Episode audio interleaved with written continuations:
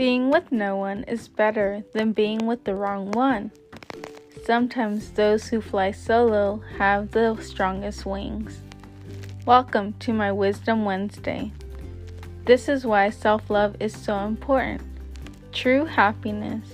The ultimate goal is to live absolutely happy. Happiness is a feeling that no one else but you can achieve.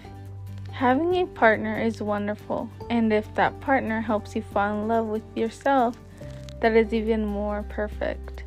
But sadly, it is not always the case. This is why being alone and living your true self is true happiness. Being alone can give you the courage that you didn't think that you would do. I promise you that if the right person comes along, that person is going to make you fall in love with yourself, even more than you already could have imagined. So don't ever worry about being alone because at the end of the day, the end goal is to make yourself happy. And when you achieve this, that is true happiness.